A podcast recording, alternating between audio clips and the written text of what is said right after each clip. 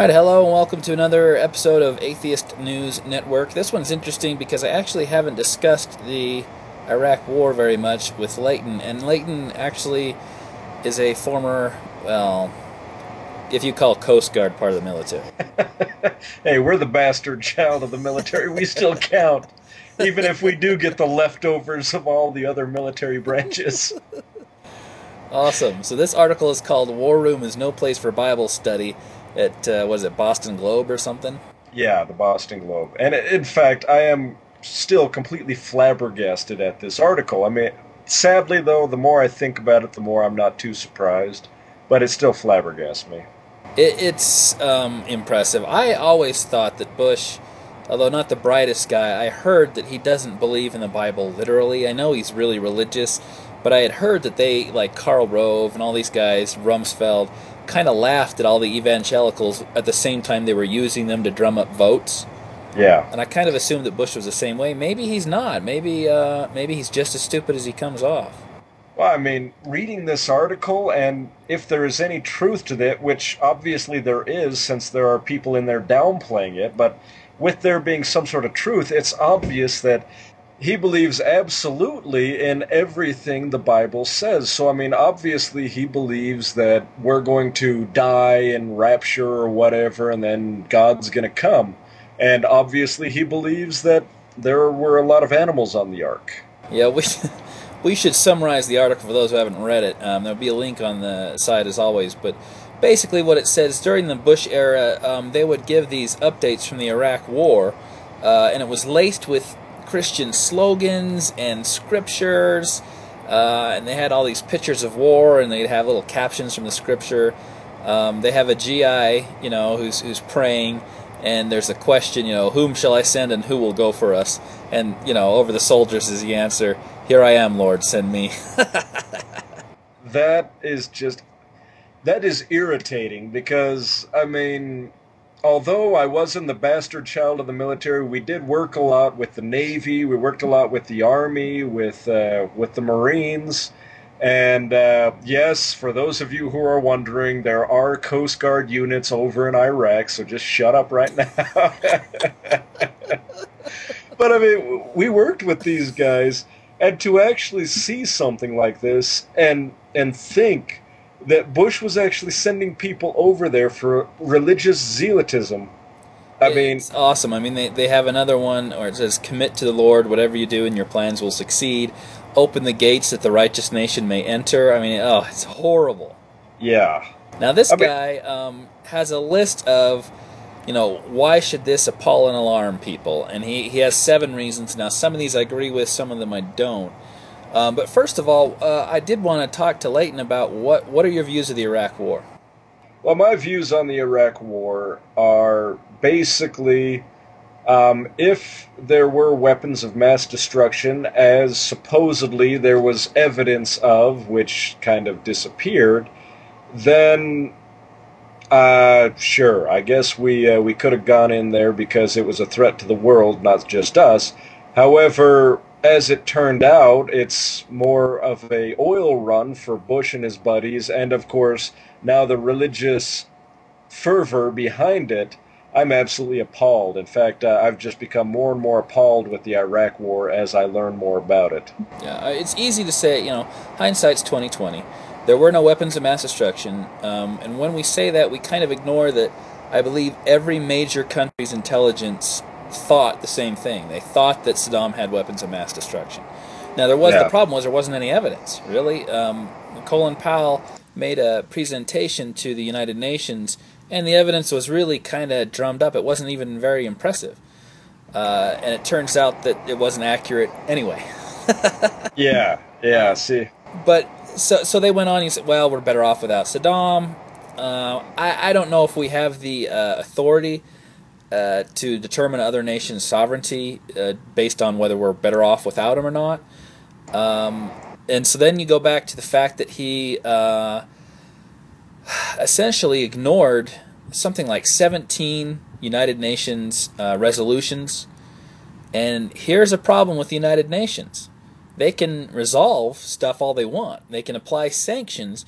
Sanctions really hurt the people. They don't hurt the ruler. The ruler has a bunch of money. He can he can uh, wall himself off and live in luxury while his people uh, are are treated horribly. Right? They're starving, terrible conditions. Yeah. So you're yeah. punishing the people. You're not really punishing the ruler. And he tightens up his rule actually with sanctions because now they've got a common enemy. Um, Yeah. But the United Nations really doesn't have any teeth. I mean, the United States is, is most of the United Nations military power. If we were to withdraw, the United Nations would essentially disband.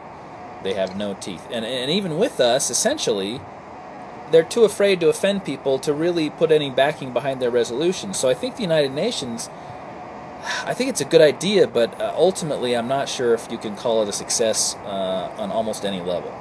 Well, it's it's a good idea. I think the United Nations is a good idea. However, I think they need to follow Roosevelt's thinking in this uh, point, where you speak softly and you carry a big stick.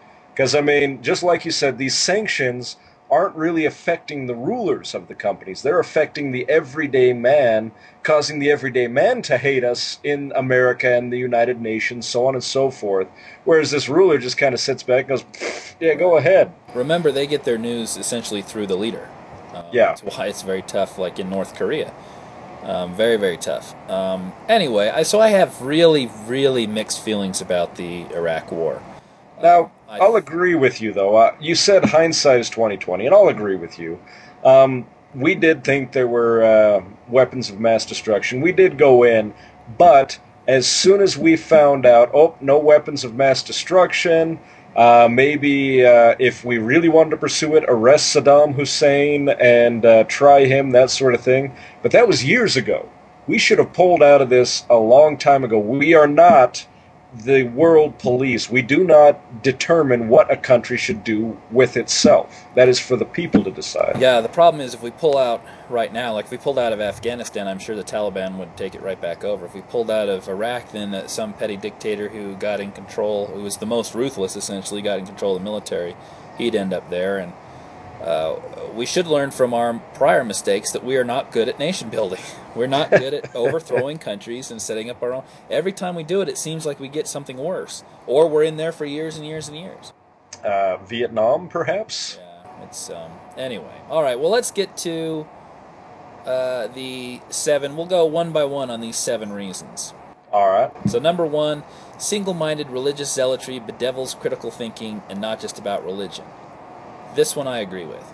Yeah, I agree with that entirely myself. Um, you, you really need um, to have uh, to step outside of your religious views to have any sort of objectivity. If you believe God's on your side and you're doing something righteous, then you stop thinking about it. Exactly. I mean, you're approves. you're not going to question things if you think God is on your side. Yeah, well, you know, uh, problem's over. You want to take the next one? Military proselytizers use Jesus to build up unit cohesion by eradicating doubt about the mission, the command, and the self. Um, I got to agree with him on this one. If if now uh, being in the military, going to the bars with the other military branches, I can guarantee you that there's not much Jesus building going on, at least in the bar situation. In fact, if anybody brings up God, even in the unit, you are soundly uh, put down, and uh, yeah, pretty much your beliefs are in question. However, he states that doubt and the capacity for second thought is a military leader's best friend. Well, we're not talking about the military leader here, we're talking about unit cohesion. And basically, in the military, they beat into your head that you are not to question your commands, you are just to do them because those in upper levels have more information than you are. So he's a little off on this one, in my uh, my opinion. This is the one. This is one of them that, that I disagree on. Um, I do not think a military can function if at every level in the chain of command you are an independent thinker. No, it And cannot. That, that military will be defeated 10 times out of 10 and 100 times out of 100 by a coherent unit that follows the commands of one person without question. Exactly. yeah, Um, I'll, you don't want to say fire at the enemy and then have everyone sort of pick up their rifles, kind of load it, say, "Oh, I don't know." Yeah, I don't know, I- is this really right? I, I can't really. You want them to pick it up and fire. Exactly. You, you don't want doubt. Now, in the case of, say, Nazi Germany, there should have been doubt. You know, when people can see all these horrible things that are going on around them, that should lead to doubt. Um, and, and when you use religion to prevent that doubt from happening, then I agree with him. But an effective military, you cannot have an effective military by using the seeds of doubt. And when you get to the battle, when you're on the battlefield, the time for doubt is over with. You cannot, even at the military commander level, you can't doubt what you're doing. No. You're doing a disservice to not only yourself, but the men underneath you. Of course. I mean, if you're doubting yourself, you're going to make a mistake, and your men are going to pay for it, not you. So I disagree with him on this, and uh, this is open to debate. Like I said, uh, there are cases where the individual's morals should outweigh the orders. Yeah. Well, I think where he was going with this was concerning suicide bombers. They have the unit cohesion because they believe entirely, but there should be doubt. I think that's what he was trying to get across here. He's saying that if you use religion to, to build up a coherent unit and, and erase doubt altogether, um, then you don't think about what you're doing. But again, if you're in the military, you probably shouldn't be thinking about what you're doing. No, no, no, no. That's no, why no. you're in the military to take orders. And and I, you know, never being in the military, but it seems to me that if you are in that chain of command, it very rare circumstances should you step out of that chain of command and start thinking for yourself. That is not the organization free thinkers and independent thinkers ought to be in. Yeah, let me just point out you have no idea the amount of hell I got into and how much trouble I got into because I refused to do something or thought Yeah. for myself. It, Right. It's just not a it's not a good fit. It they, it can't function. It cannot function if you have people disobeying orders or second guessing you. It- it Or can't. doing or even doing their own thing. You have to act as one. Right. All right. Otherworldly religion defining the afterlife as ultimate uh, can undervalue the present life. Absolutely. One of the problems about Christianity putting its emphasis on the afterlife is that you um, uh, devalue this life. This life isn't as valuable as the next life. Yeah, I, I agree with him entirely on this. I, I hate it when people say, "Oh, this life is just something you get through to get to the good life." I, that that Yeah. kind of thinking just annoys me. Or God will take care of them in the afterlife. They'll get their just desserts. Guys, yeah, I like the Old Testament better. It has Yeah. to be done in this life. yeah. Take care of it to the generation of the seven. Yeah. Yeah. All right, let's see. Religious fundamentalism affirms ideas apart from the context that produce them, reading the Bible literally or dogma his, ahistorically. Such a mindset can sponsor military fundamentalism, denying the context from which threats arise, refusing to ask, for example, what prompts so many insurgents to become willing suicides. I had to read this like three times to actually understand what he was saying. Yeah, he, he really circles himself, doesn't he? And I'll tell you, I agree with him after I read it three times. This is why we have irreligiosity. We are Exactly. providing context and the historical criticism and the scholarship of the last 300 years so you can see why this stuff was said in the Bible. Because one of the biggest problems with evangelical Christians is they'll take something that was written in 400 BC and they'll say, this is talking about this day and age. No, no, it wasn't. Jesus was talking about us. No, no, he wasn't. Jesus was a first century wandering itinerant rabbi who was talking about first century Judaism. He was criticizing Judaism in the first century. He wasn't talking about what happens 2,000 years from now. He thought the kingdom of God would happen within a single generation. You have to understand, and you do a disservice to the Bible if you don't read it uh, in its original context. You have to understand it in its original context. So I, I could have sworn we were running this where I answer first and then you Oh, answer. yeah, sorry. I got excited because I finally understood what was going on. Go Oh, ahead. What was your oh, answer? Actually, I, I don't want to give my answer anymore because you've already said it all. Sweet, my turn again. A Uh, uh, military, your turn. Yeah, there you go. a military that sees itself as divinely commissioned can all too readily act like God in battle, using mortal force from afar without personal involvement. Uh, I disagree with him, um, uh, and I have to tell you, once we had uh, bow and arrow, that was uh, that that, That kind of criticism separated went out the window. Yeah. When you had a sling and a rock, when you started throwing stuff at people, you allowed yourself to be separated from the violence itself. The degree of separation after that is, is just a matter of how much. It's nothing more. Yeah. Uh, and so I disagree. I think that um, that horse is out of the barn.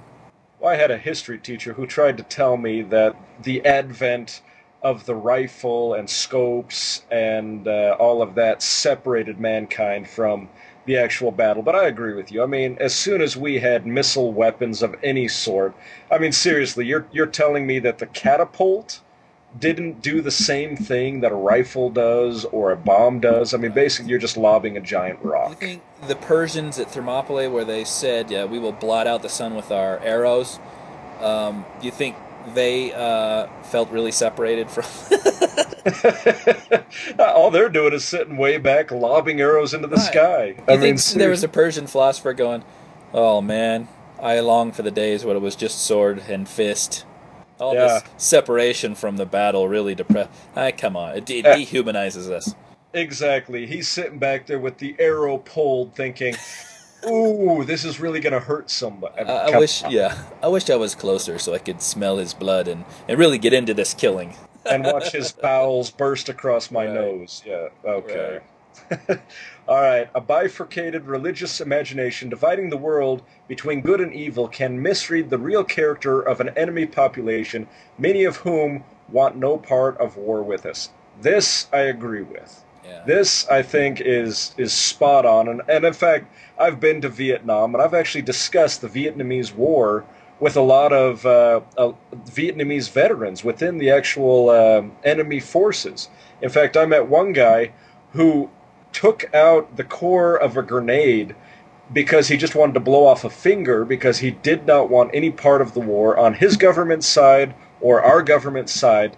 And of course, he mistakenly blew off his entire hand. But I mean, this is the type of thinking. Uh, it it should not do such things as divide the world between good and evil. There is so Yeah. much gray in the world. It's one of my problems with uh, Reagan, and, and it er, repeated itself with Bush. You know, Reagan said Russia was the evil empire, and Bush gave us the axis of evil. Um, when you say everything's black and white, no shades of gray, I think you, you're really oversimplifying things, and you, you're heading down um, a very, A bad very road. bad. Yeah, yeah. All right, uh, the last one. The Middle East is the worst place in which to set loose a military force, even partly informed by Christian Zionism, seeing the state of Israel as God's instrument for ushering in the Messianic age. Yeah, um, I agree with that one too. Uh, you know, remember Ann Coulter who said, you know, oh man, after 9/11, we should just invade the whole area and forcibly convert them to Christianity. Okay, that betrays a complete and utter lack of knowledge of the history of the area. the Crusades worked so well the first time. Obviously. Well, actually, it's interesting because uh, I actually, uh, in the military, I worked under a, a chief who was so pissed off. He was actually the first responder, the first responder in 9 11. And he was so pissed off about the entire thing that he actually said to me one day that he knew exactly how to win this war. That we should uh, we should drive down the streets with tanks filled with pig blood and just spray everybody we see, and that all insurgents will run because uh, I guess if they touch pig or pig's blood or anything else like that, they can't get into heaven. So his solution was just to douse the entire place in pig's blood, and then uh, the war would be over. Okay. That makes no sense at all. Can't they purify themselves? Nope. Uh, uh, uh, from what he was telling me, I've never actually looked into it. I just kind of heard that and thought, well, wouldn't that piss them off more because now they're going to hell, so it doesn't matter? I bet if you looked into it, there's some ritual of purification. I was kind of teased. Well, if that's the case, I, all of our uh, all of our soldiers should just run around with pigskin footballs and start throwing them around. Uh, so I think overall it's a good article. I think he doesn't understand the military, its purpose or its organization, uh, or how it functions. Um, I think clearly he he wasn't himself in the military. Uh, uh, other than that, I you know I agree with his thoughts on separation of church and state. I think the military. You're in the Coast Guard. That may be. It sounds like it is vastly different from, say, the Army or the Marines, where they're really gung ho, God and country. Yeah. And I think that's really disappointing. You know, in World War II, I was listening to this audio book about this one uh, mission in World War II where the guy says, All right, I've got you all together. I want volunteers for this mission. It may well be a suicide mission, uh, but we're going to try to save these people who've been captured.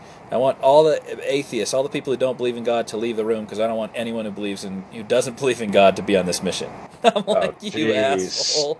Good God. What does that have to do with anything? And I think that kind of attitude is prevalent, uh, maybe even worse among uh, the military, to certain branches of the military today. Oh, I, I can agree with you. And you know what? Reading this these lines right here, those downplaying the significance of Draper's revelations suggest the wily Rumsfeld was just indulging the born again commander in chief. Others merely blame the Bible thumping Air Force general who prepared the briefing, blah, blah, blah. This very paragraph, it, it tells me exactly that this did happen. And the reason why is whenever the the shit hits the fan, it always rolls downhill in the military. Yeah, that is true. I mean, th- this is a perfect example of oop, they got caught with their pants down, so shit's rolling downhill, my friend. All right, any final thoughts on that one? Uh, well, I've I've now put uh, quite the image in our listeners' eyes. I think we've said enough. yes. See you next week.